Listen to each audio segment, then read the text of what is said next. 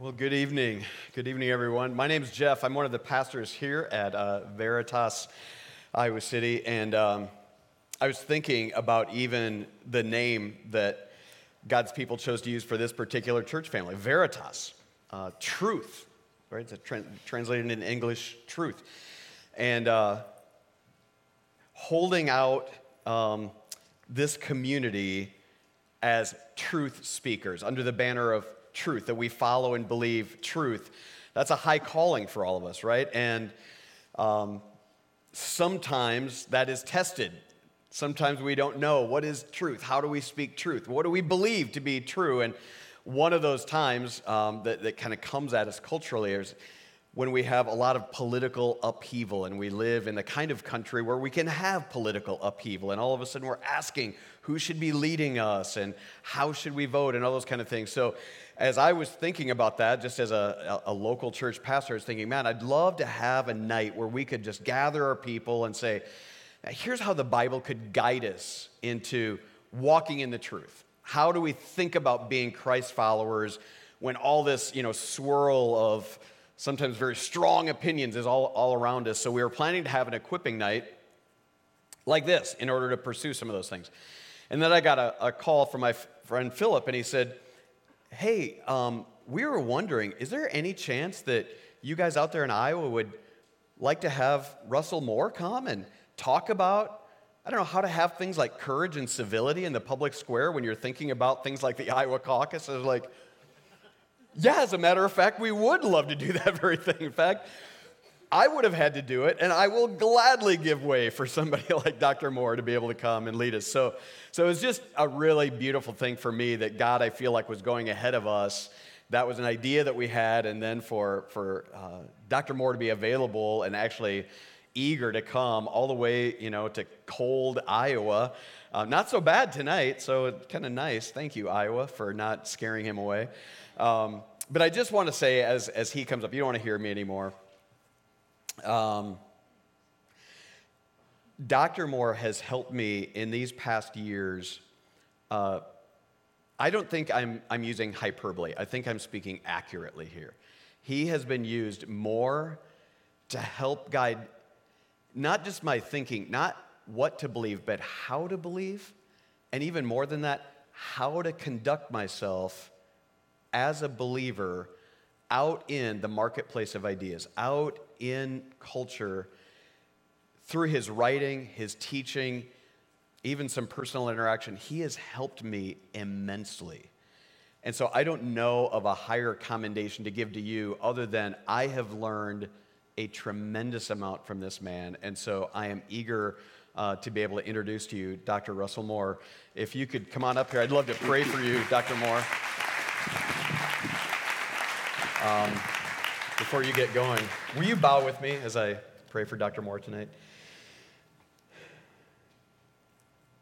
Lord, every now and then um, you raise up uh, spokespersons, people who, who, you've given a treasure of knowledge to, um, given them some insights. And it's not just for them, Though it's beautiful you give us those kind of gifts, you've not just given that to Dr. Moore, you've given him also the ability to turn around and teach others also. And so I pray for him that he would have discernment and wisdom to learn from you, and that we would have ears to hear, that we would be learners. And so, God, as only your Holy Spirit could do, would you lead us? And guide us into all truth. We want, Lord, to know Jesus who is full of grace and truth. There's no conflict in that. There was grace and truth fully expressed in Jesus. We want to be Jesus Christ followers and teach us how to do that tonight, Lord. Pray in Christ's name. Amen. Amen. Thank you. Well, if you would uh, turn your Bibles or access your Bible apps or whatever you have uh, with you to 2 Timothy chapter 2. 2 Timothy chapter 2. I'd like for us to start reading with verse 22 and read on down through the end of the chapter. Uh, 2 Timothy chapter 2, 22 through 26. And since this is the word of God breathed out by the Holy Spirit, would you please stand with me in honor of the reading of the word of God? The Holy Spirit says this through the Apostle Paul. So, Flee youthful passions and pursue righteousness, faith, love, and peace, along with those who call on the Lord from a pure heart. Have nothing to do with foolish, ignorant controversies. You know that they breed quarrels. And the Lord's servant must not be quarrelsome, but kind to everyone, able to teach, patiently enduring evil, correcting his opponents with gentleness. God may perhaps grant them repentance, leading to a knowledge of the truth and they may escape from the snare of the devil after being captured by him to do his will. May God uh, bless his word to us tonight. You may be seated. You know, it's hard to think of an issue that might be more inflammatory and controversial in American life than that of guns and gun control. People have very, very strong feelings on, on every side of that issue. And there was a, a journalist that I knew who sent me a picture that she had taken of a bumper sticker about guns uh, on a car in front of her. And the, the bumper sticker was clearly a car from someone who was a Christian, had all sorts of Christian bumper stickers and Bible verses on it. But this bumper sticker said, if Jesus had had a gun, he would be alive today. Now, whatever your thoughts are on guns and gun control, my immediate reaction was Jesus is alive today.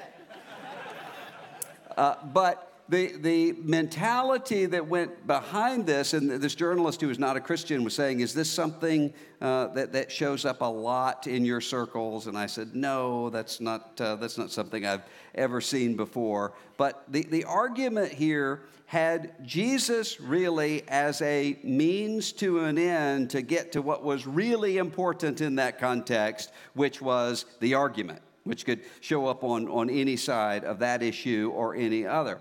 But as I was thinking about that, the more I thought, you know, actually, she ought to be less concerned about that particular bumper sticker and more concerned about bumper stickers generally because there was a study that was done by Colorado State University several years ago that was looking into road rage.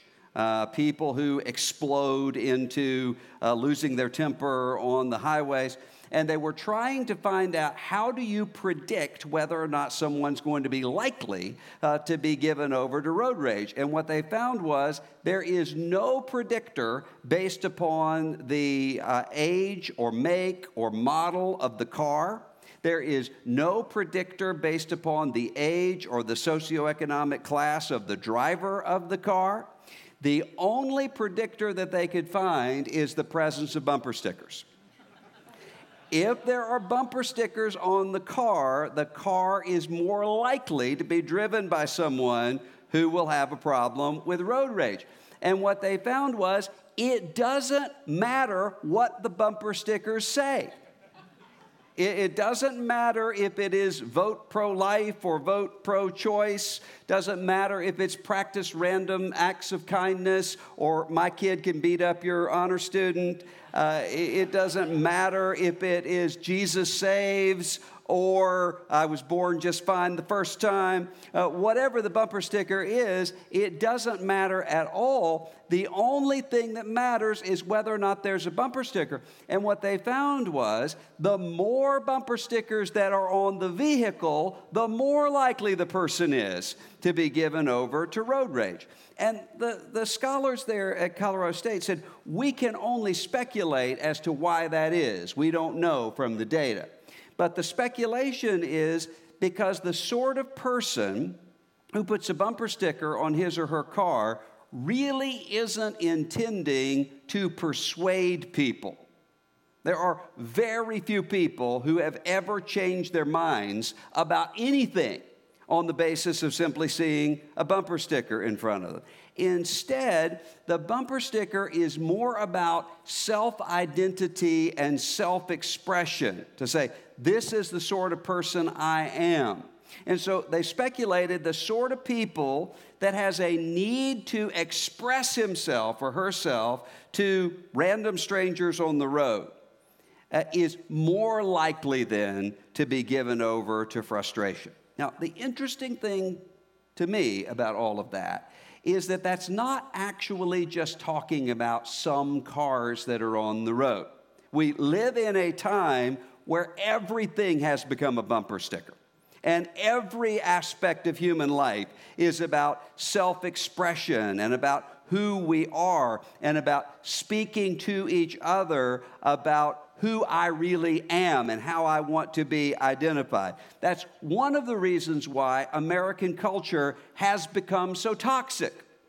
It's one of the reasons why people are screaming at each other cybernetically all of the time, and why you have neighborhoods and households and Thanksgiving dinners that often are filled with such tension, and why we sometimes don't even know how to relate to one another, not just about the really important ultimate issues of faith in Christ and its alternatives, but even on those more secondary issues where we find our definition of we somewhere in terms of a cultural marker or a political marker or an economic marker.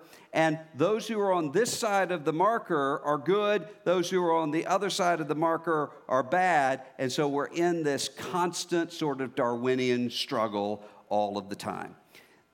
That is not just a bad way to live in a country and a non sustainable way to live in a neighborhood. That has implications for the way that we live out the gospel of Jesus Christ. If you notice this letter that we just read uh, some moments ago from 2 Timothy, Paul is writing to Timothy on the ground, planting churches uh, there in Ephesus. And Paul is talking repeatedly in these letters about the problem of timidity, uh, about stirring up courage in Timothy. He says, Don't don't let that flame that is within you be quenched. He says, treat your, your stomach. Uh, it seems that he has some stomach ailments, maybe that are coming uh, with, with stress, with the, the burdens of ministry. Be a good soldier, Timothy. Don't give up, he's saying to him. Don't let people despise your youth. So he's saying to Timothy repeatedly fight, fight, fight, fight the good fight of faith. And then he comes to this section in 2 Timothy chapter 2, and he says, Do not be quarrelsome.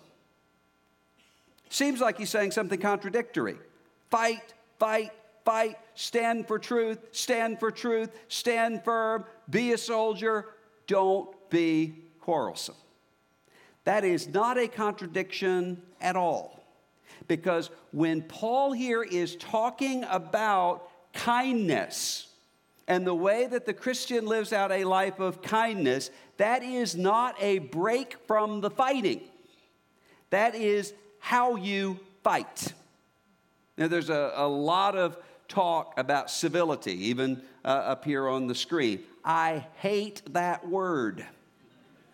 I hate the word civility because civility is too low of a bar for the people of Jesus Christ. Civility means that you don't attack each other and you're able to maintain a, a sense of, of bare minimum dignity. The life of Christ is calling us to something actually more than that, which is kindness, fruit of the Spirit, where Paul says that in the life of the Christian, the way that the life of Jesus is lived out by the Spirit is one that manifests itself not just in a, in a neutralizing of toxicity, but in an active kindness toward all people. So you'll notice what Paul is saying here.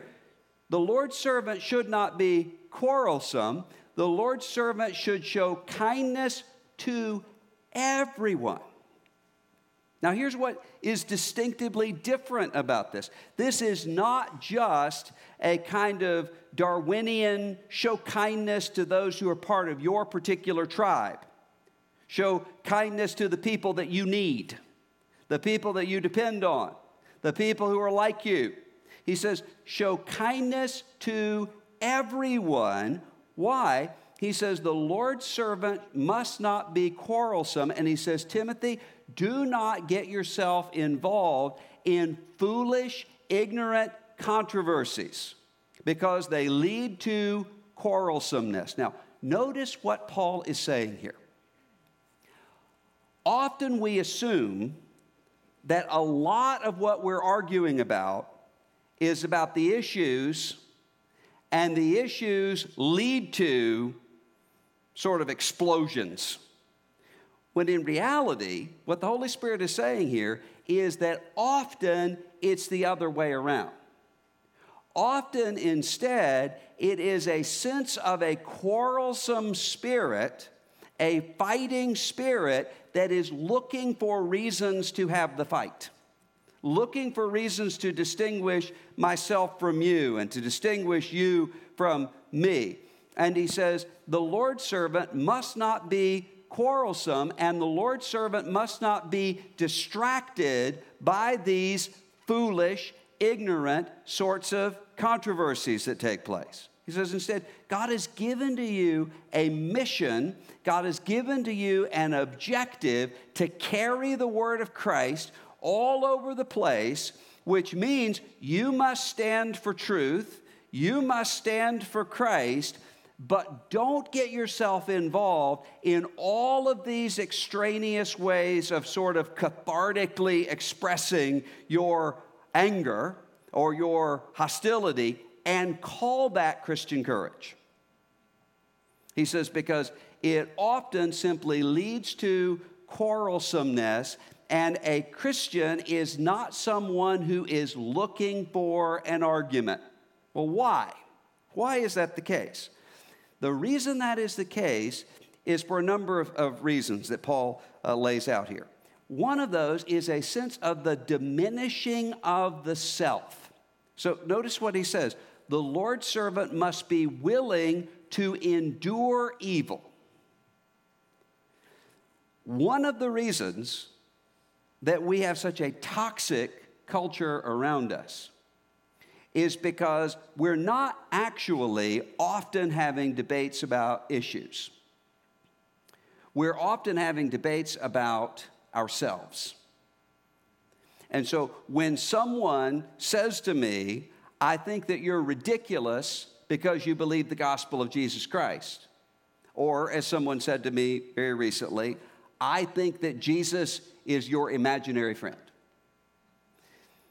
My thought is actually, if I were coming up with an imaginary friend, my imaginary friend would be a lot less irritating to me than Jesus is with the sorts of demands that he makes upon my life. I think I could come up with one that would be easier uh, to, to deal with. But my, my second reaction is to say, How dare you? Because the issue is not that I am defending Jesus. Jesus doesn't need me to defend him. It is that you are saying that I am stupid. You are saying that I am evil. You are saying that the kind of people that I belong to are stupid and evil, and therefore you and I are going to fight. But the life of the Christian is one that is able to personally endure evil, willing to be, as Jesus says, insulted, willing to be thought poorly of. Why? Because our objective is not chiefly to win an argument. Our objective is to reach people, which is why Paul says here there is a bigger vision involved. He says, if you see and you recognize what's really going on in serious spiritual stakes, what you see is that we are not dealing with, when it comes to the gospel, people who are our enemies. We are dealing with people, Paul says, who are prisoners of war, held captive by the devil in order to do his will. Now, there are sometimes, I had a, a friend who's not a believer who heard me talking about this, and he says, Well, I think that's terrible to say because what you're suggesting is that there are people who are held in bondage to the devil, and that would, that would lead people toward demonizing one another. And I said, No, what Paul is saying here is actually the reverse of that. Because the gospel maintains that every single person, without exception, except for Jesus of Nazareth, is naturally in that condition.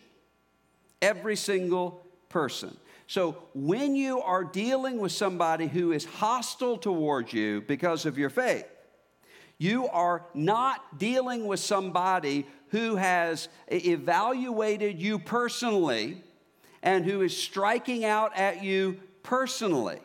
You are instead talking to someone, if our gospel is true, and I believe that it is, you're talking to someone who is in the exact same situation you were in, which is, as Jesus says, the light comes into the world. And what do we do when we initially see the light? We wince. We, we draw back from that. We feel exposed by that. We do what Adam and Eve did in the garden and we want to hide. We hide behind different things. We find different things to hide behind.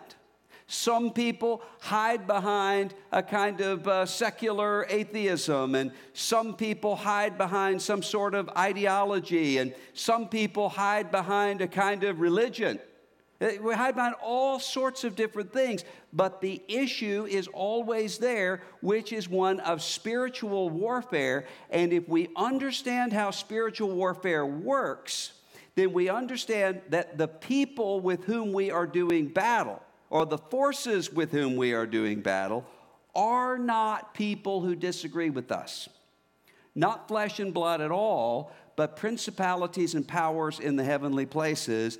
And how do we wrestle against those principalities and powers in the heavenly places? Not with superior rhetorical firepower not with humiliating people in a Facebook debate, but with the voice of Jesus Christ presented in the open proclamation of the truth.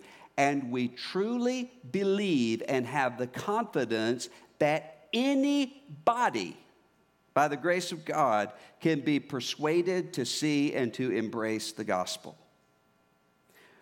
One of the reasons that people are so mean and quarrelsome with one another in American life right now is not because people are too confident in their positions, but because they are not confident enough.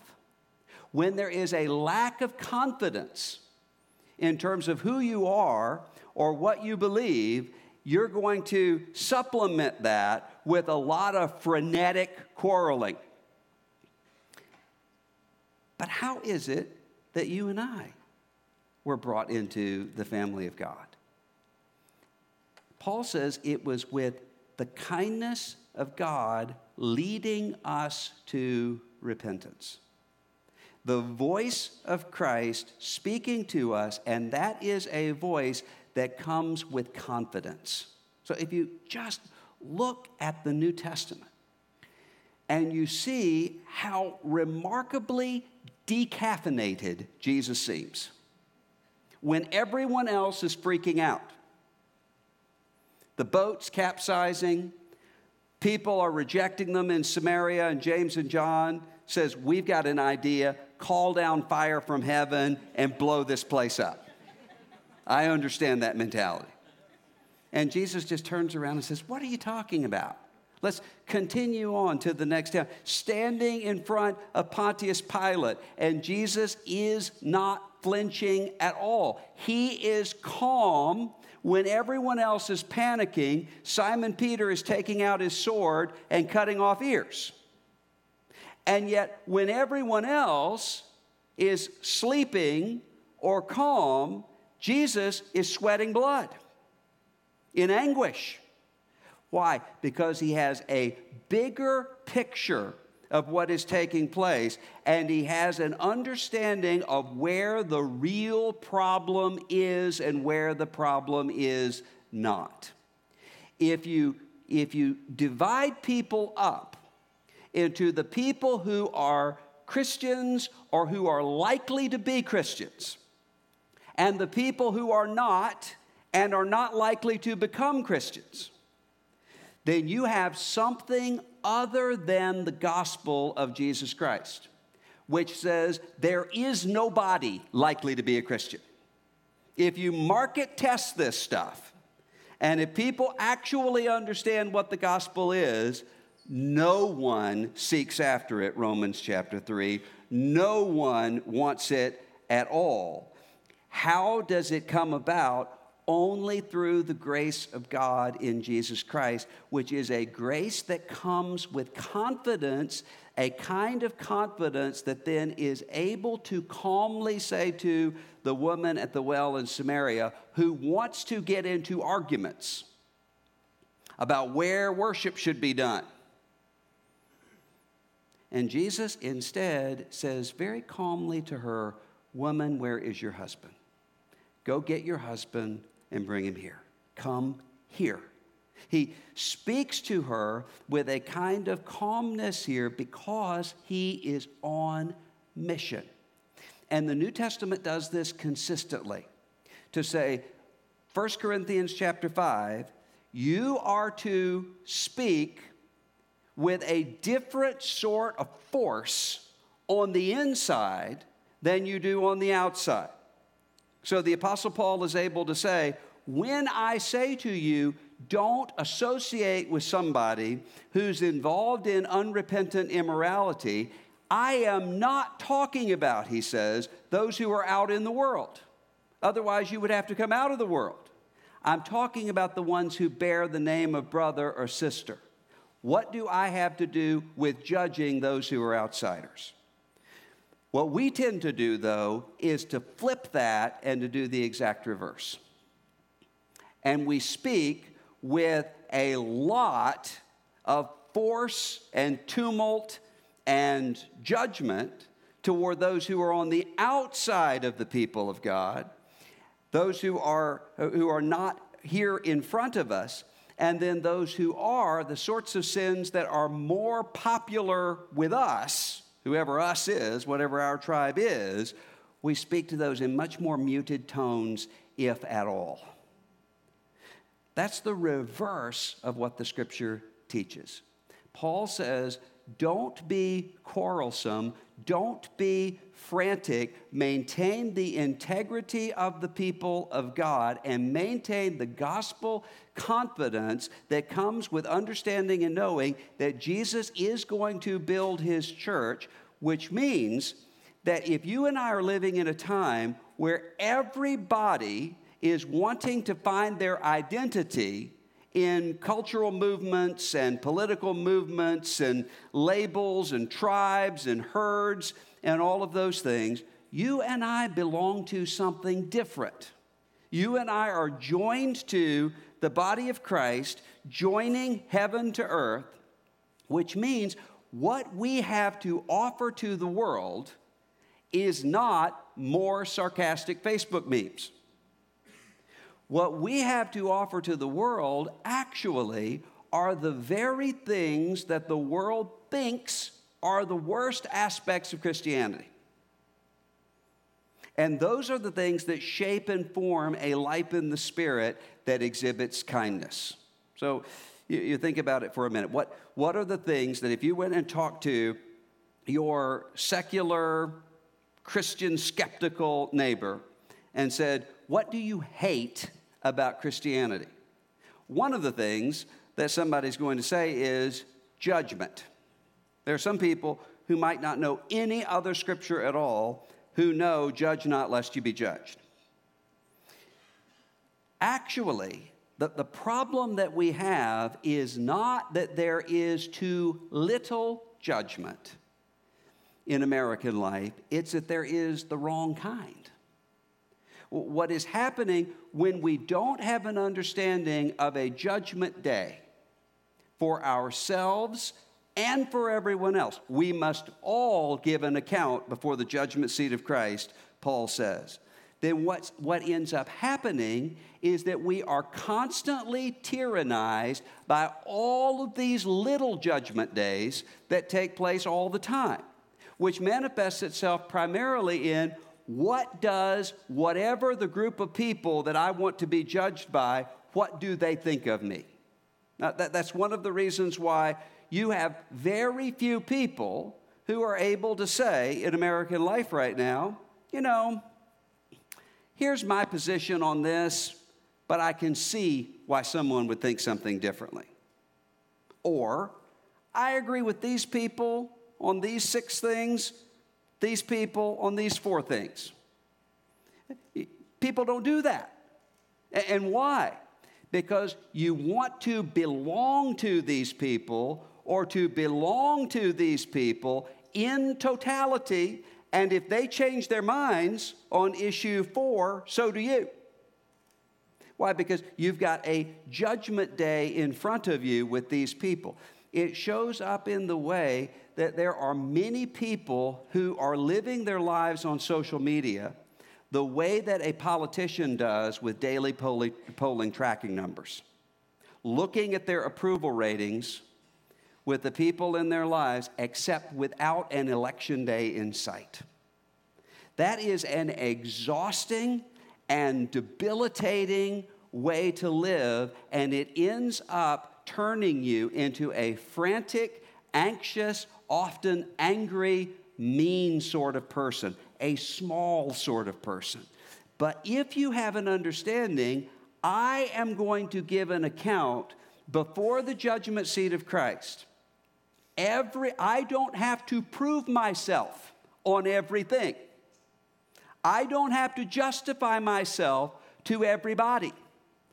I don't have to correct everybody who's wrong about everything all the time because that weight is not on my shoulders. There actually is a day when that takes place judgment. Second thing would be exclusivity of truth. There are many people who would say, well, if you if you have an understanding that truth is real and truth is objective, then you're going to end up with people who are meaner to one another and in more of a conflict with one another. That's not our problem right now. Our problem is that truth is a secondary thing for us. The primary issue is identification with whatever that tribe is, and we create the truth to fit that. So, as Marilynne Robinson from Iowa City here put it, a society is moving toward dangerous ground when loyalty to the truth is seen as disloyalty to some supposedly higher interest. As Christians, as people who are shaped and formed by the Word of God, we ought to be the people who believe because Jesus Christ is the way, the truth, and the life, that our lives are being shaped and formed by Him, increasing us toward the truth, increasing us toward, as Paul says here, peace and, and righteousness and holiness, instead of the kind of combination that we often have of immorality and judgmentalism. Sometimes, even, people who, in their immorality, are projecting that immorality out onto supposed enemies on the outside and attacking it vociferously. That's not what we've been called to do. And the final thing is evangelism. Evangelism. There are some people who think, well, Christians think that everybody else is going to hell. And so when they share the gospel, that gospel is coming from a place of arrogance. There are a lot of arrogant Christians, but they are not arrogant Christians because of evangelism. As a matter of fact, what I have noticed is the people who are the most evangelistic, not the people who talk about evangelism, those, but the people who are actually sharing the gospel are the kindest people toward those who disagree with them. Why? Because they understand and they know how the gospel actually works. They understand that they're dealing with wounded people, just as everybody is wounded, protecting those wounds, as all of us do outside of Christ, and they understand that the grace of God is available to everyone. So the person who may be the most hostile to me right now very well may be my future brother or sister in Christ, or may well be the person who will lead my future children or grandchildren or great grandchildren to faith in Jesus Christ. That's how the New Testament gospel works. So when someone will say, Well, who's the next Billy Graham? Where's the next Billy Graham? My response is often to say, The next Billy Graham may well be passed out drunk in a frat house at the University of Iowa right now. The next great evangelist and missions leader might be running an abortion clinic right now. The next great movement evangelist in the world might be in a terrorist camp right now plotting the destruction of Christians, just as the Apostle Paul was doing prior to encountering Jesus Christ. If we understand that about people, then we don't give up on people. And we continue, just as Jesus does, speaking the truth, correcting opponents, Paul says, but not correcting them on everything, not correcting them on foolish secondary things, correcting them toward the gospel of Jesus Christ, but with kindness and with gentleness. Why? Because we have a mission that is primary. And that means that the kindness that we show to those who disagree is not weakness. It's weakness in a Darwinist worldview.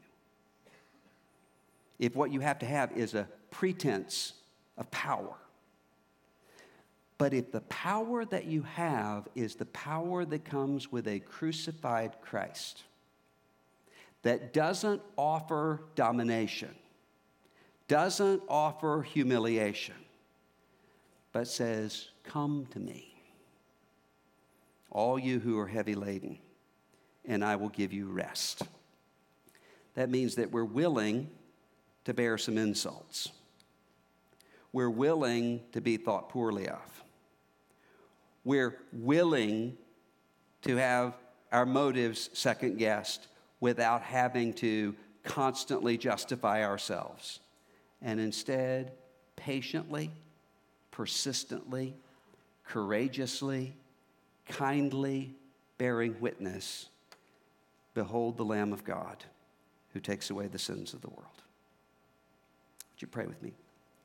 Lord, I pray for the men and women in this room. I pray for uh, maybe even some people who come to mind in their, in their minds right now.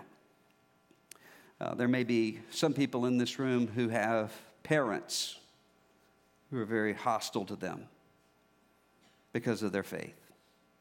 Or maybe people who have children who are very hostile to them because of their faith.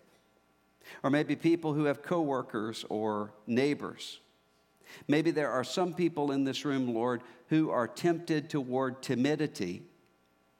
And maybe there are some in this room who are tempted toward quarrelsomeness. Lord, would you help us to see where our specific areas of vulnerability would be so that we can bear witness with kindness and gentleness and Christlikeness and courage to the outside world? Would you show us those things and would you conform us into the image of Christ? And we ask this in Jesus' name. Amen.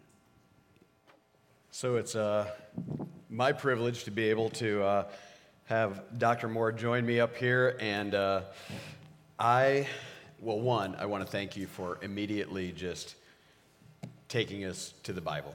That's an example right there that we needed to see that in this discussion, you wanted us to be anchored in the truth. Um, so I appreciate that right off, right off the bat, Dr. Moore. I'm going to give you guys a chance to ask a few questions about how that should land. What should that look like in our world and in our decision making?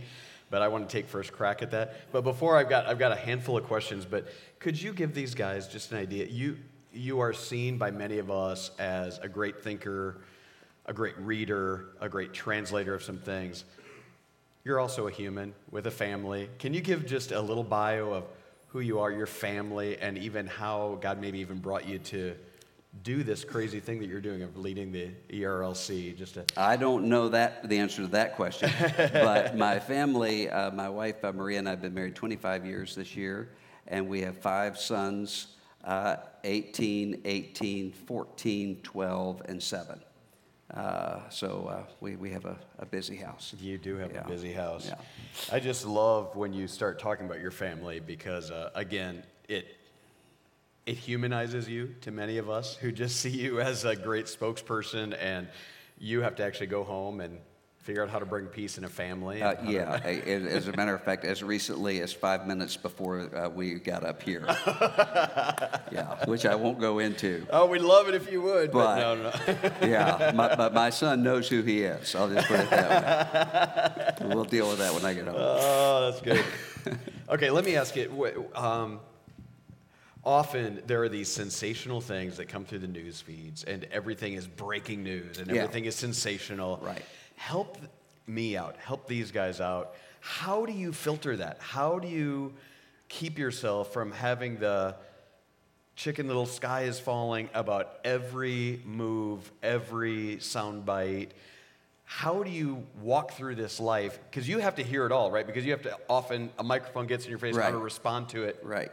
Help us out. Well, I mean, part of that has to do with if you're getting your news primarily from social media or cable uh, television, then you're, you're going to fall into that because there's a motive for everything to be uh, breaking news and everything to be monumentally important. And you know, you can you can see uh, if you if you just take a break from social media for a couple of weeks uh, what you'll find is the first week you'll feel like I'm missing out on everything. Uh, and then the second week you'll realize I'm actually not missing out on almost anything Yeah. uh, here when it comes to news. Maybe Right. other, there, there are all, all sorts of reasons to use social media, but in terms of news consumption, that's not a good one. Yeah. Uh, and, and the other issue is, I think sometimes we fall into the mentality that the most important things and the most dangerous things are the things that are being debated right now all over the place. right. That's rarely the case. Instead, usually the things that are being debated all over the place are usually downstream from decisions that have already been made. Right. The most dangerous things are the things that you're not thinking about at all. Mm-hmm. Uh, either because they're right around the corner or because you've kind of already accommodated to those things. Yes. Yeah, so, yeah, I mean, for instance, I, I think about this all the time. When I was a seminary student, I was uh, preaching in Indiana, out in a very rural area. I was driving several hours back to where I lived, and I stopped to get gas. I was getting gas, and I saw this group of people across the street. It looked like a block party going on or something. And so I said to the guy who was standing there, I said, What's going on over there? Where are all those people? He said, Well, he said, that is an adult movie theater that has opened up uh, over there across the street. He said, The people in this community don't like it. So, so what they're doing is they're taking shifts, almost like a neighborhood watch, and they're over there taking pictures of every license plate uh, and putting them up in the uh, in the store in the middle of the community because they're wanting to put this place out of business. Uh, and I went on, and the more I thought about that over the years, the more I thought, you know, I don't know whatever happened with that particular adult movie theater, but what I do know is that what was right around the corner uh, from that moment was a digital revolution Yeah. that was going to make pornography not just ubiquitous, but it was also going to be able to hook in people who would never go right. into Yep. uh, an adult movie theater on the side of an interstate because Right. they don't want to think of themselves as that kind of person. But they can have an illusion of anonymity and they can have this sense of, I'm not actually doing this. This is, I'm just sort of being drifted along. So if you, if you don't see what's happening in terms of the technology and if you don't see what's already present in the human heart, then you're actually not going to be able to see what's in front of you and what's happening to you. Mm. So often, the sort of level of frenetic Yep. uh, activity is inverse to the importance of the issue. Okay, so put that into practice. Okay? Mm-hmm. Somebody comes up to you, as they have to me this week, and says, Did you see that that big fast food chain just changed who they're going to be giving their money to? And Yeah. what do you think about that? Right. How do you respond to that? Because those are the questions that we get. Those are the Right. What do you think about? Yeah. How Well, I answer- think there's I think there is a place for I don't know yet. Uh, and, and that's not something that we uh, want to say uh, very often, but to say I don't know yet. So uh, what what I did is to um, when I start getting those questions is to say, okay, well, first of all, well, I ended up talking to the folks there uh, at, at Chick Fil A, uh, but but even if I hadn't had the ability to do that, to say, I'm going to look and see uh, from multiple different sources exactly what is happening Yep. here. Yep. Because there are times when uh, what we do is to, is to immediately attack Yep. Jump or to immediately defend Right. when we actually don't know what is, what is taking place. So Wow. what so I you can say, I don't know. Yes, what I, what I did was I wrote an article that I intentionally wrote before I knew exactly what was going on. I, I wanted to write the article before because what I wanted to say was, I don't know, but let's assume the worst case scenario, what does that mean? Hmm. And if it is the worst case scenario, uh, do you really need a fast food chain to prop up your Christian faith? No. so, the worst thing that could possibly happen here is you've got a fast food chain uh, that is, is doing to other Christian ministries what people were doing to them previously. Right. And, and I said, I don't know if that's what's happening here. Right. But if it is, that's the worst case scenario. Yep. And so, the, how should we then respond if that's the case? And I laid out, I don't think that, you know, angry boycotts are the way to, to do it. Um, but I, I think sometimes just stepping back and saying, I'm not exactly sure what's taking place here.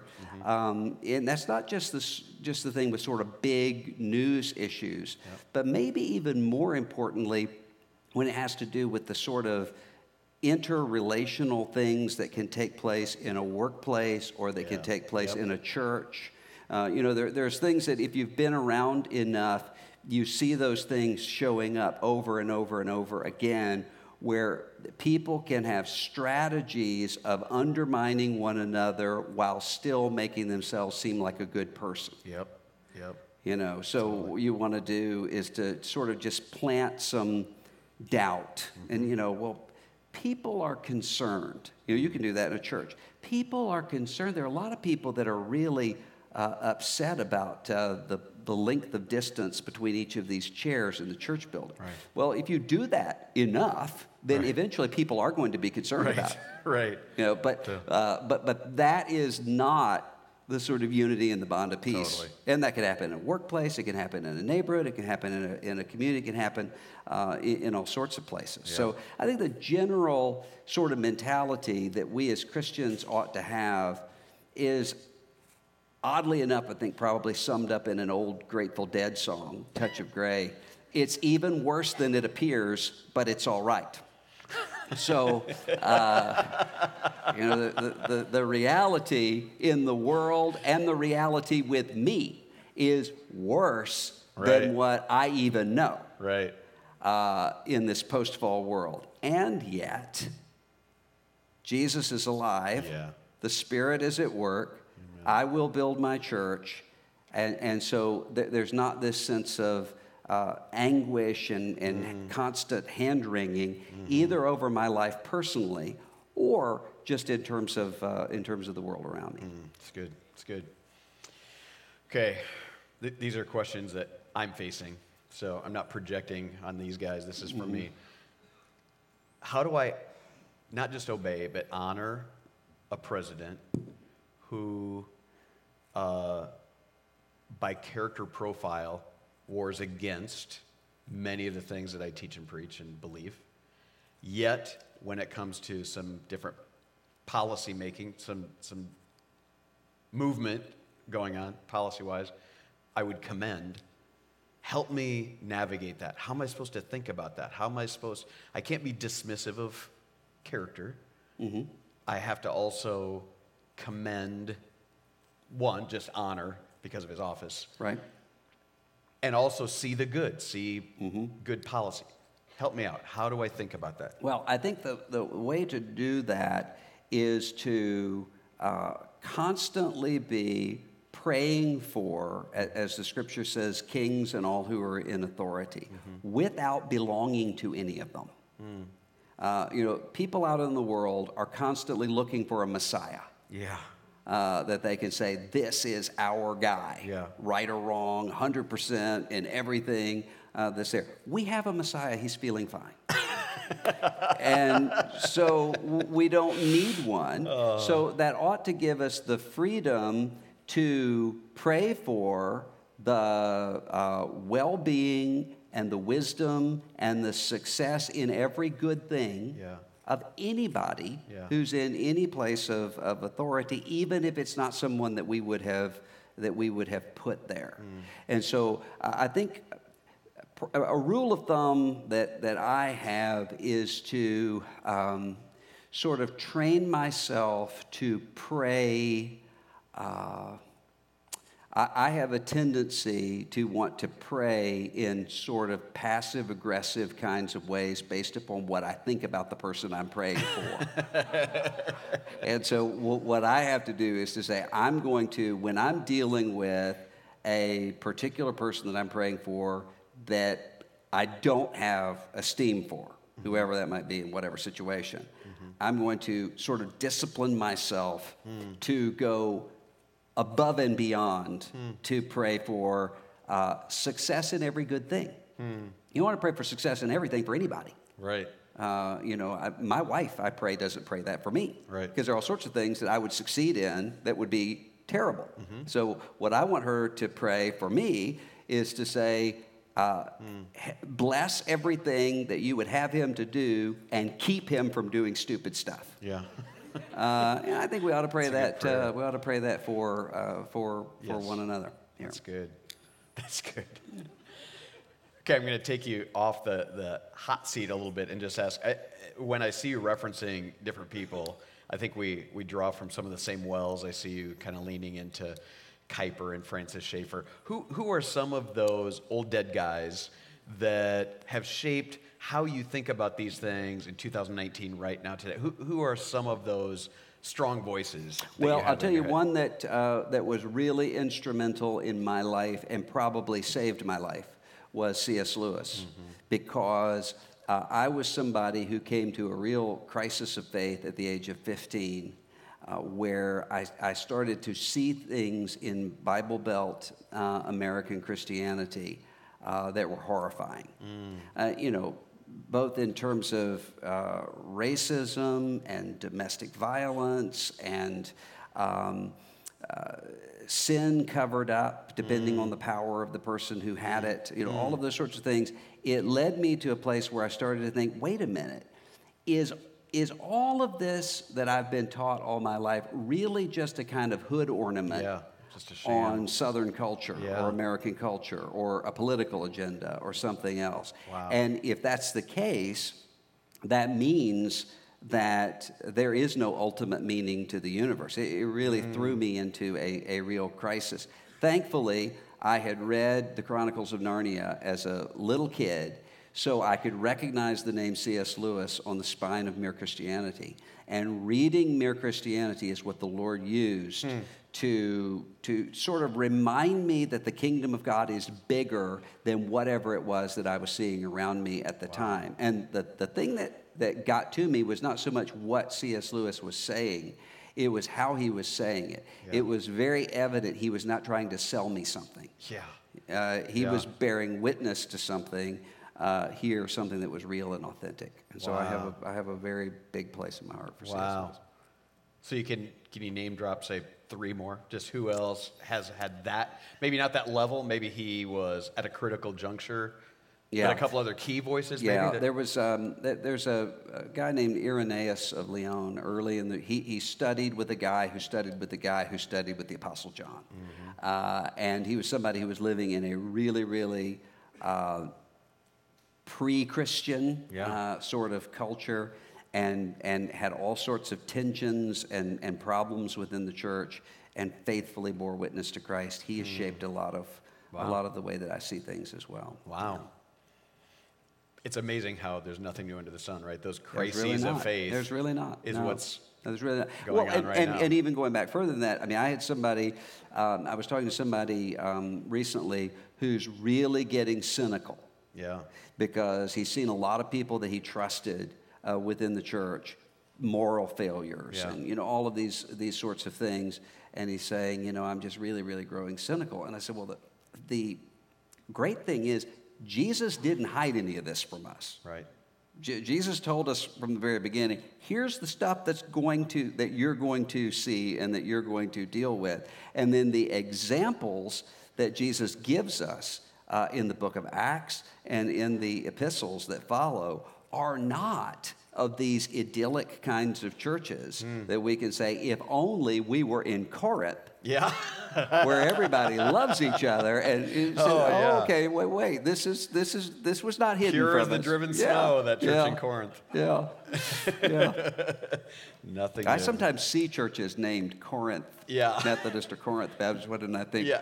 Wow, that's, bold. either a lot of confidence or maybe not. Oh, So the first time that uh, I saw you and told you, "Hey, I'm going to be moving to Iowa City," your first immediate right out of your mouth was, "Oh, well then we've got to go to the Iowa Writers Workshop. and Yeah. we've got to talk to Marilynne Robinson." Yeah. Um, what's your fascination with Marilynne Robinson as an author, and then the Iowa Writers Workshop that she worked at? I mean, what? What Well, that, what- what was that writer's workshop it goes back, a, I think, 1936 or 1938. Flannery O'Connor was Mm-hmm. part of that writer's workshop. A, a lot of people that have meant a lot to me uh, over the years have, have either been faculty members there or have been students there and have been taught there. Uh, one of the things I appreciate about uh, Marilynne Robinson is she is able to uh, show and to demonstrate human nature Yeah. and, and, and to show and demonstrate the nature of believing that is not caricatured and it's also not airbrushed. So it kind of shows that she has three uh, novels, the Gilead uh, trilogy, about a, a pastor in Iowa and then, then others that are uh, around him. Uh, but it really is beautiful uh, books. I, and I, I I often think about things that she writes um, that, that sort of come out of nowhere. For instance, this pastor that she writes about, uh, Reverend Ames, one of the things he says is that every person that he encounters, the question that comes to his mind is, What is God asking of me in this encounter? And you know that, that's one of the things that I have to constantly be reminding myself of because sometimes you can feel like some conversation that you're having is random. Yeah. And well, I don't have, really have time Yeah. for this. Uh, and yet say, wait a minute, this has been providentially ordered. Hmm. What does God want from me Yeah. in this interaction? And hmm. so that's, that's been really helpful to me. I don't get there as often as I would want, but Right. I aspire to that, and she's hmm. helped me with that. Most of you are Iowans if you have not yet encountered Marilynne Robinson and uh, her, her trilogy of novels, especially Gilead. I would, again, strongly recommend those. I don't even remember how I got my first copy Well, and, and read one, it. you one of know. the things that's good too about that is she gives you the perspective, sort of this old, uh, thoroughly Christianized pastor. Yeah. And then uh, the, the second book, Lila, is about this woman who is coming into a church uh, setting out of a completely different Yeah. uh, sort of world. And she has this uh, moment where this young woman, Lila, she's starting to read the Bible for the first time. And the pastor says to her, What are you reading? And she says, Ezekiel. And he says, "Eesh, is, you know, I, I like Ezekiel, but Ezekiel's kind of scary. It's your- it's your- it's your first dive into yeah, this well, book, it's your first time in here.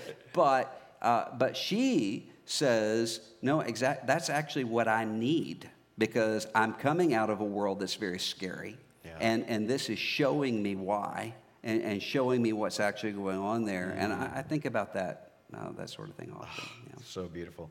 I had a, a student in a class where they were going around introducing themselves, and his name was John Ames. Yeah, and I kept thinking, why do I love that guy already? Yeah. What is so endearing about it? And then later I'm like, oh, wait, you're my favorite character. anyway, you have no idea why I'm suddenly looking at you with these endearing eyes, like just tearing up. Never met. Um, we're going to let you guys ask some questions. Uh, and so uh, there's a couple of microphones, some. Uh, some guys are going to come up.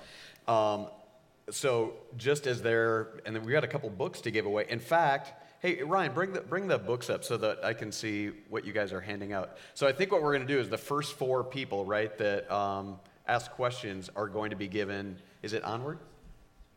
Oh, so can you tell these guys uh, about these books? Well, that, that one is onward. It's just about how to engage uh, in a, what seems like a post Christian uh, context without losing the gospel uh, conviction. And the other one is Little Gospel for Life that explains religious liberty and what religious liberty is and why it's. They're both tremendous. I really think, as far as taking what Dr. Moore brought to us from the scriptures and spending more pages helping us to land that in our lives, I, I can't think of a better book, honestly, than Onward to help you bridge that gap. So that's, uh, I'd really recommend that.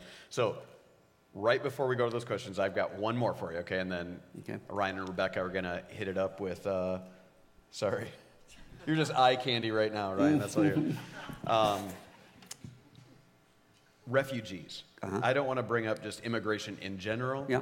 Refugees specifically, as a Christian, there's just a lot of Bible about Yeah. refugees. Help me think about how am I to think about not just the idea of refugees, but then when it comes to policy and candidates and what, what should that look like? What should be my impulse when it comes to the area of refugees? Well, uh, you know, the Bible doesn't outline how many refugees should be in any given community, how uh, much immigration or how little immigration should take place. Uh, those are all sorts of things that we, we sort of argue prudentially. Uh, but the Bible does tell us how we are to view immigrants and refugees themselves uh, as, as people. And that's one of the things we live in a time where uh, typically you have uh, someone who comes into your community, sometimes fleeing very, very difficult situations. Sometimes the community reacts to them with a sense of fear and, and, and stigmatizing of that person. So I, I have a friend who uh, came to the United States from Iran. His parents were coming from Iran. And this was right around the time of the Iranian hostage crisis. And so he had children in his community uh, calling him little Ayatollah and terrorist and, uh, and all of those sorts of things. But he had a teacher who saw him as a human being, saw him as a little boy, loved him, gave him a Bible, came to faith in Christ. He's now a pastor of one of the largest churches in Texas uh, right now. Uh, there are a lot of people like him uh, who are out there who have, who have lived through things that we can't even imagine. And, uh, and frankly, one of the things that's taking place is that some of the sharpest evidences of revival are taking place in churches made up of people who are fleeing Yes. very, very difficult situations. Not just in the United States, but, but all, uh, all around the world. Mm. And so if we react to those people with fear and loathing, Yeah. uh, what we're doing is not only failing to love neighbor, but we're also cutting ourselves off from uh, ways that God is, is blessing us yes. in, in Mm. Terms of our, our brothers and sisters in Christ and maybe future brothers and sisters. So, so I get right that, like that story, if I encounter a refugee, if I encounter a new neighbor Mm-hmm. Yeah. that needs my help, there's that. So then, how do I think about that though when it comes to the ballot box and those kind of things? How, do, how does that transfer then into thinking more broadly? There he is right before me, but now I've got to think about how do we handle this more systemically? Do, Yeah, well, well, uh, that's going to depend upon your uh, level of responsibility uh, and your ability to make those sorts of decisions. So, what you do is deal with whatever is in front of you at the moment. So, when you have in, in Luke chapter 10, when, uh, when the, the man is beaten on the side of the road, uh, when the Samaritan sees him, he's moved with compassion in the moment. He has a conscience that is shaped and formed to be able to act. Yeah. So uh, a lot of that is going to depend upon where you are in that. Uh, so you're going to have uh, the, the sort of um, the sort of uh, uh, mandate Mm-hmm. that would be upon, say, someone who is a doctor or Right. a nurse or a first responder would be very different Right. than somebody who's a neighbor. Right. And somebody who's a neighbor would be very different from somebody who is, uh, if you're in a situation where you are the one making the decision, Yep. then what you need to make sure of is that you are making those decisions on the basis of, okay, what is best and just, not on using people created in the image of God Yeah. as something to, to, to call it. Because it's always easy. Uh, in, in any sort of world, and this is not just in the political world or the cultural world, you can again do this in a workplace. Right. It, to find that person Right. or those people, that's the problem. Yeah. And that's what I'm worried about. And then you just sort of focus everything on those people Yep. in, in a way that becomes, um, not only becomes cruel to them, but it, it becomes very um, reshaping in bad ways of your own heart and Oh, psyche. completely, completely. Okay. Should we uh, take a couple? Where's Rebecca? Oh, there's Rebecca. So these are the two with microphones. Uh, if you've got a question, put your hand up and they'll come and uh, give you the first shot and a free book if you're the first. Hi. So, as a student in a public high school, how should I deal with unbiblical teaching on sexuality in my classes? hmm Well, I think there's uh, a couple of things uh, there. One of those things is to know what you believe. Uh, a- and, so to, uh, to be really shaped and discipled in Scripture in terms of what the Scripture teaches about sexuality, so that you're able to bear witness to the truth while at the same time understanding that you are not the first Christian who's lived in a time of sexual confusion and chaos. uh, as a matter of fact, that, that's sort of status quo normal in the New Testament. If you, if you think of all of the things that are being dealt with in terms of uh, sexual confusion and, and chaos. So to be able to make sure that you are not, um, and so some of that's going to be and this will probably come up several times tonight. Some of that is going to be identifying where's your particular point of vulnerability. So, are you the sort of person who is more likely to sort of accommodate and to, Romans chapter 12, conform to the pattern of the world into unbiblical ideas and, and, and inclinations because you want people to think well of you? Or are you the kind of, of person who's more likely to see people who disagree with you as being irredeemable? Uh, so kind of know that in terms of your own sense of vulnerability and be able to shore that up. So if you're in the first category, to be sort of reminding yourself what it means to stand with conviction. If you're in the second category, to remind yourself constantly, hey, I'm here as a missionary. Uh, and, and so to, to know that about yourself. I'm Bob, and uh, I'm Oh. perhaps, I am one of the oldest people here tonight, perhaps the oldest person here. I'm 84 years old, and Oh. I've never seen this country in the shape that it is now. I have two very quick examples of what has been encouraged tonight. One is to disagree without being disagreeable. Many of us saw an example of that in the first uh, campaign for Barack Obama, when Senator John McCain, a person whose politics differ from mine, uh, in his campaign meeting one night, a woman stood up and was t- saying nasty, bad things about Obama, and he said, No, no. He is a good and decent man. We simply disagree on several important points. Another is judge not that ye be not judged. Um, I think, especially, don't judge some, someone on what they have done in the past. Uh, I was told several years ago that Amazing Grace was one of the most popular and well known of all faith based music. Mm-hmm. How many people know that the person who wrote that song was formerly the captain of a slave ship? Right.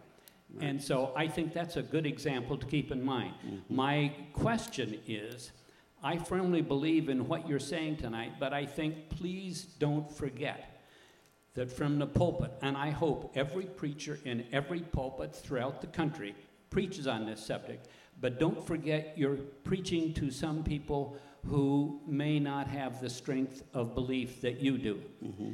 And uh, so that I hope that you say, don't do something because it's said you, for you do it in 1 Timothy or Corinthians. Do it because it's the right thing to do. And if you know human nature, you know you don't get things done by calling someone a bad name. Mm-hmm. So I hope that you talked with so many preachers, and we really need someone to lead us out of this morass in which we now find ourselves. Mm-hmm. So, was my suggestion worthwhile? Of, of course. of course. You do. Okay, I'm going to let. Go ahead. You got one back there, Rebecca?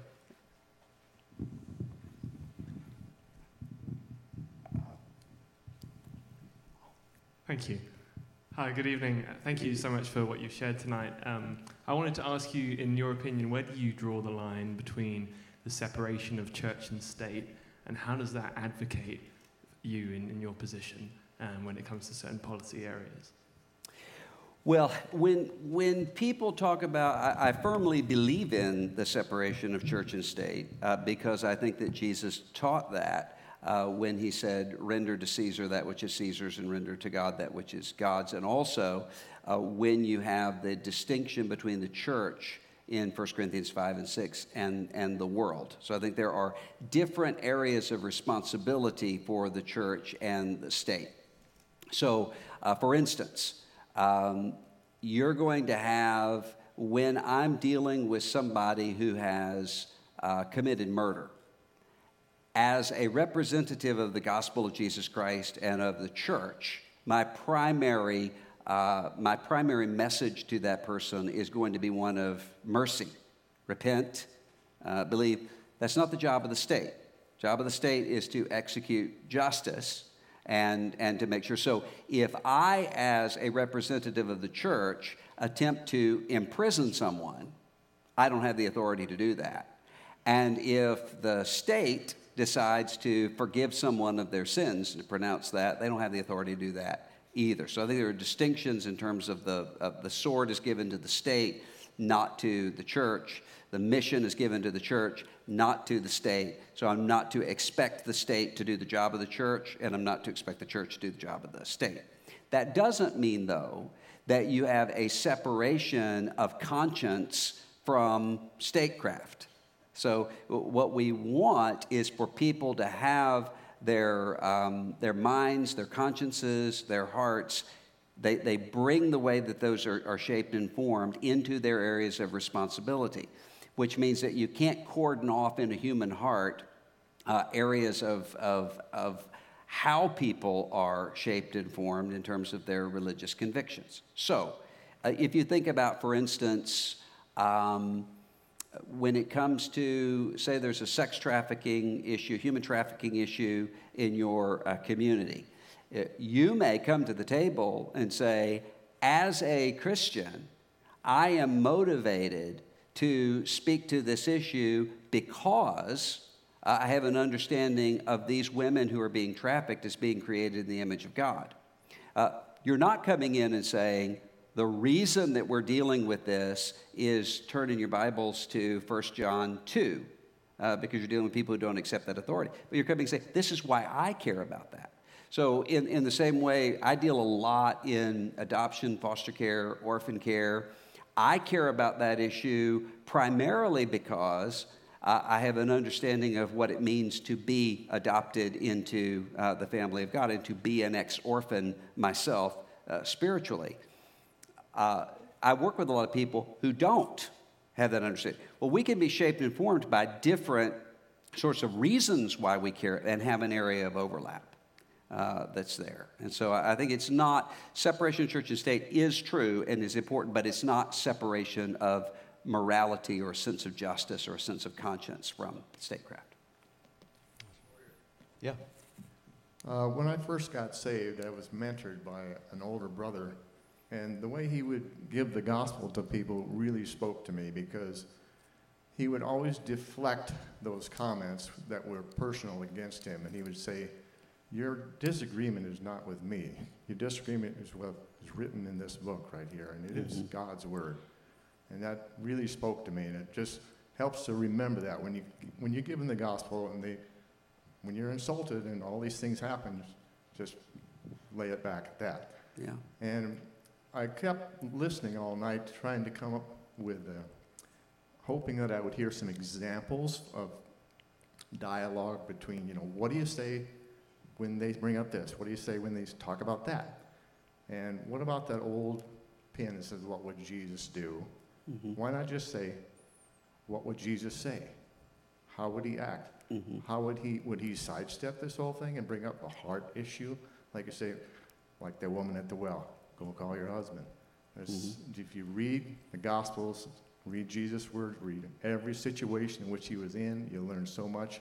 I thought Mhm. maybe you could expand on that too. Yeah, I, I think that the difficulty comes in the fact that Jesus is relating in what seem to be completely divergent ways uh, often. And the reason for that is because the scripture says he understands what is in man, in human nature. He also understands what's going on with that particular person who's in front of him at the moment. So that, that's one of the reasons why you have Jesus responding to uh, the rich young ruler in a way that's totally different from the way that he responds to the woman at the well. And he's responding to her totally differently than he's responding to the two brothers who are arguing about their inheritance. And Jesus says, That doesn't have anything to do uh, with me. Uh, well, what's the common theme there? Uh, the common theme there is Jesus is paying attention to what is going on in terms of that person that he is talking to at the moment. Um, we don't have the sort of immediate insight into those things that Jesus has, but we're followers of, of Christ. We're, to have the, the life of Christ lived out in us, which means we're paying attention to those things and we're seeking to ask those sorts of questions, which is often to say, sometimes the sorts of things that are being asked of me at the moment are not what they appear to be. And your example that you gave is exactly right of that uh, older uh, brother in Christ who understood and, and knew there's usually a backstory, uh, especially to hostility. Uh, one of the things that I've found is in almost every case, and I deal with completely non Christian people every day, and sometimes with really, really hostile non Christian people. And what I have found is almost every really hostile non Christian that I talk to has some sort of horrible, horrible uh, story that relates to the church or relates to a religious person. So I have to remind myself this person who may be very angry is not angry at me. So I'm not going to respond the way that I would. It- It's just sort of a visceral uh, kind of response.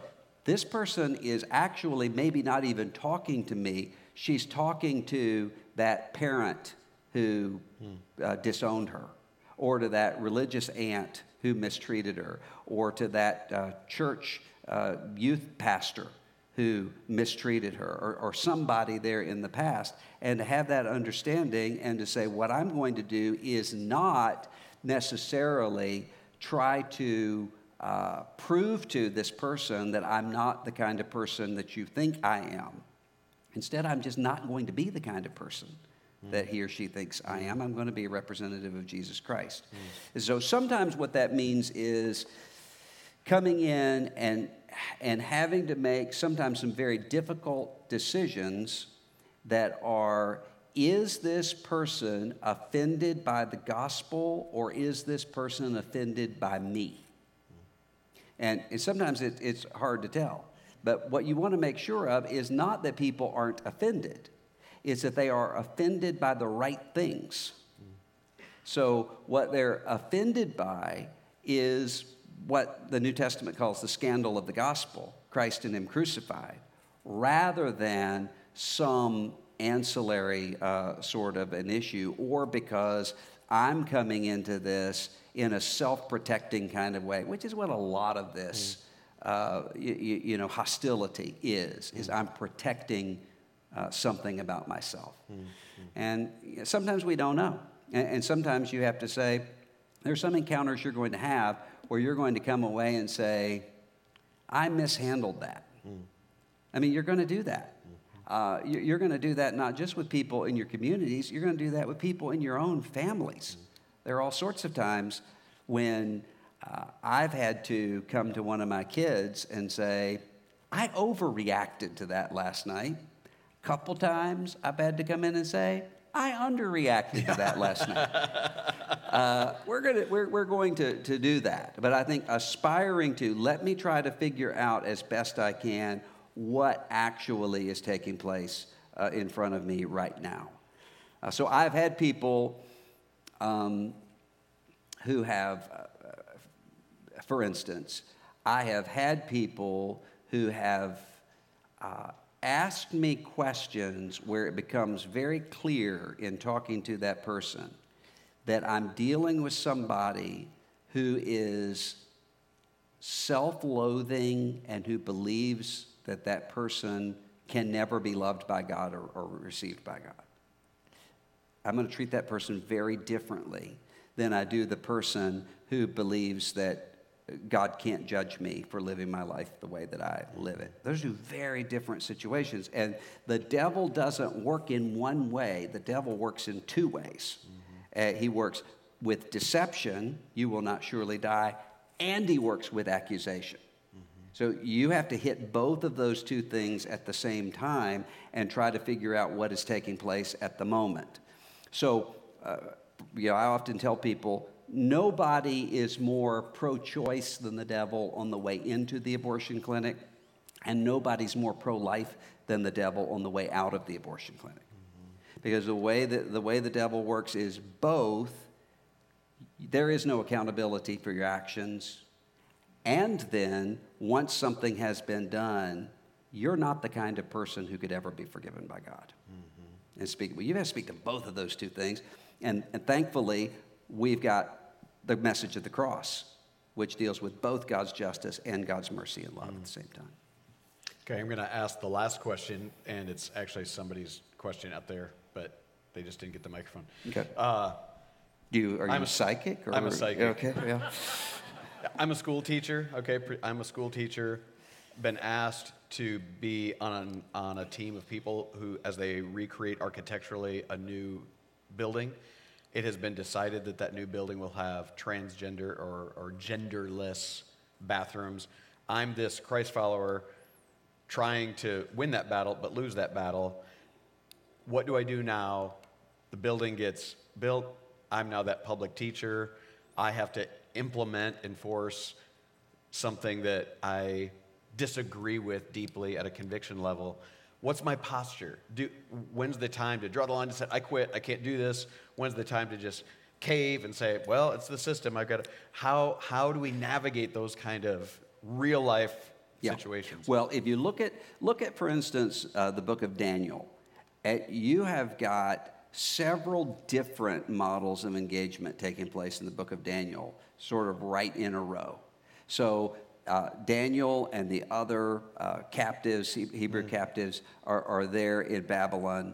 Uh, they're able to work with, to advise Nebuchadnezzar, mm-hmm. to, to work within the kingdom. When uh, the, the message comes down, you must eat the king's food, uh, there's at 1st mm-hmm. the level of let's seek to persuade. Let's have right. a, a, level of uh, uh, a level of, uh, of uh, kind of negotiation. Yeah, negotiation. Yeah, that takes place. Well, why don't you look mm-hmm. and see this?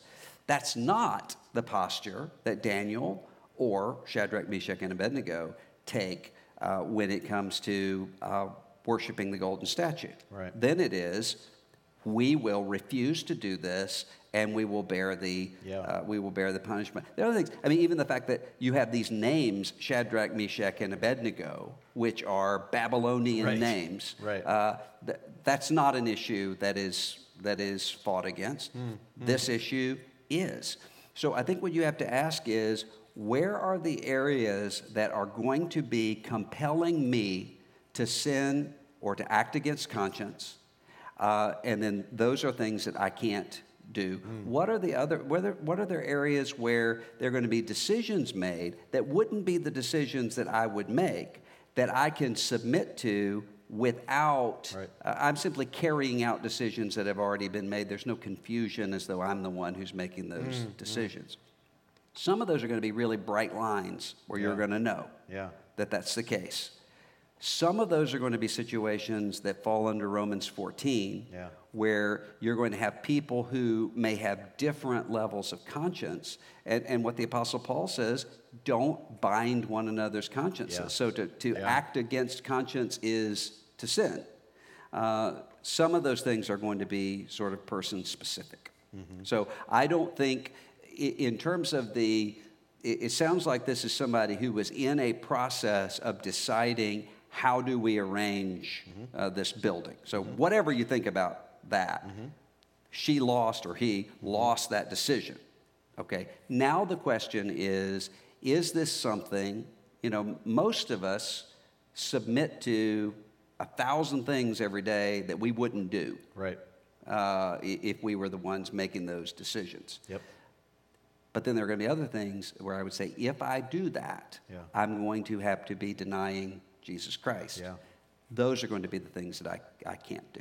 And to be in a church family where theoretically, I don't think this is the case, theoretically, two teachers up against the same scenarios, one's conscience pushes them one way, one the other, and they live together in peace. One, one Yeah. set of parents pulls their kid out of that school, another parent seeks to be people of peace within that school, and to live in a church community that recognizes the difficulty of navigating those decisions Yeah. and has a respectful Yeah, you know, and, engagement and we have to do that all the time because there are going to be some things in Scripture clearly revealed, binding on everybody. Yep. So you can't say, eh, I'm married, but uh, I think I'm going to Tinder account and start dating. Yeah. You know, what do y'all think about that? Pray Right, for me. right. Uh, no, you, you, you need to be reviewed. draw a line. Uh, there are going to be some other things where we have different kinds of consciences, and we don't, you know, one family uh, may think it's awful to celebrate Halloween, another Right. family thinks it's great to go trick or treating. You, you're not going to.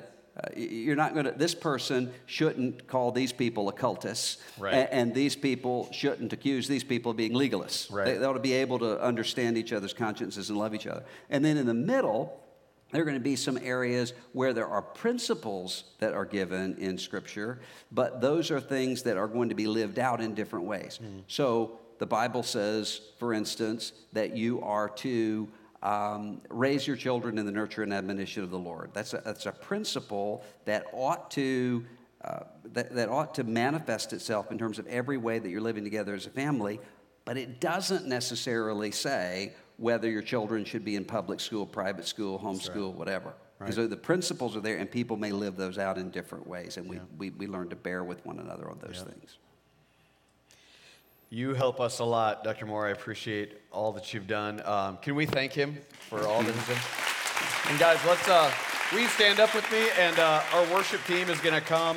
We're going to close this night out by worshiping the one who has given us both grace and truth. And uh, I'd love for us to be able to pray together, and then we're going to we're going to sing to him. All right, let's pray. So, Lord, um, we are your people, and yet we are a people in exile. Uh, we're a people trying to figure out how to live as strangers on this earth and yet as friends with those that we're trying to reach. So it's difficult for us to know, Lord, how to position ourselves, how to posture ourselves at times, how to even make decisions. So, Lord, we're looking to you, but you are the Lord of all truth and the Lord of all grace. And so we worship you because we know you are our North Star. You are the one that we've got to keep our focus on. So we do that now in this way, confessing together with one voice all that we believe to be true about you. We honor you in this way, Lord. Lead us and guide us in grace and truth. We pray in your name. Amen.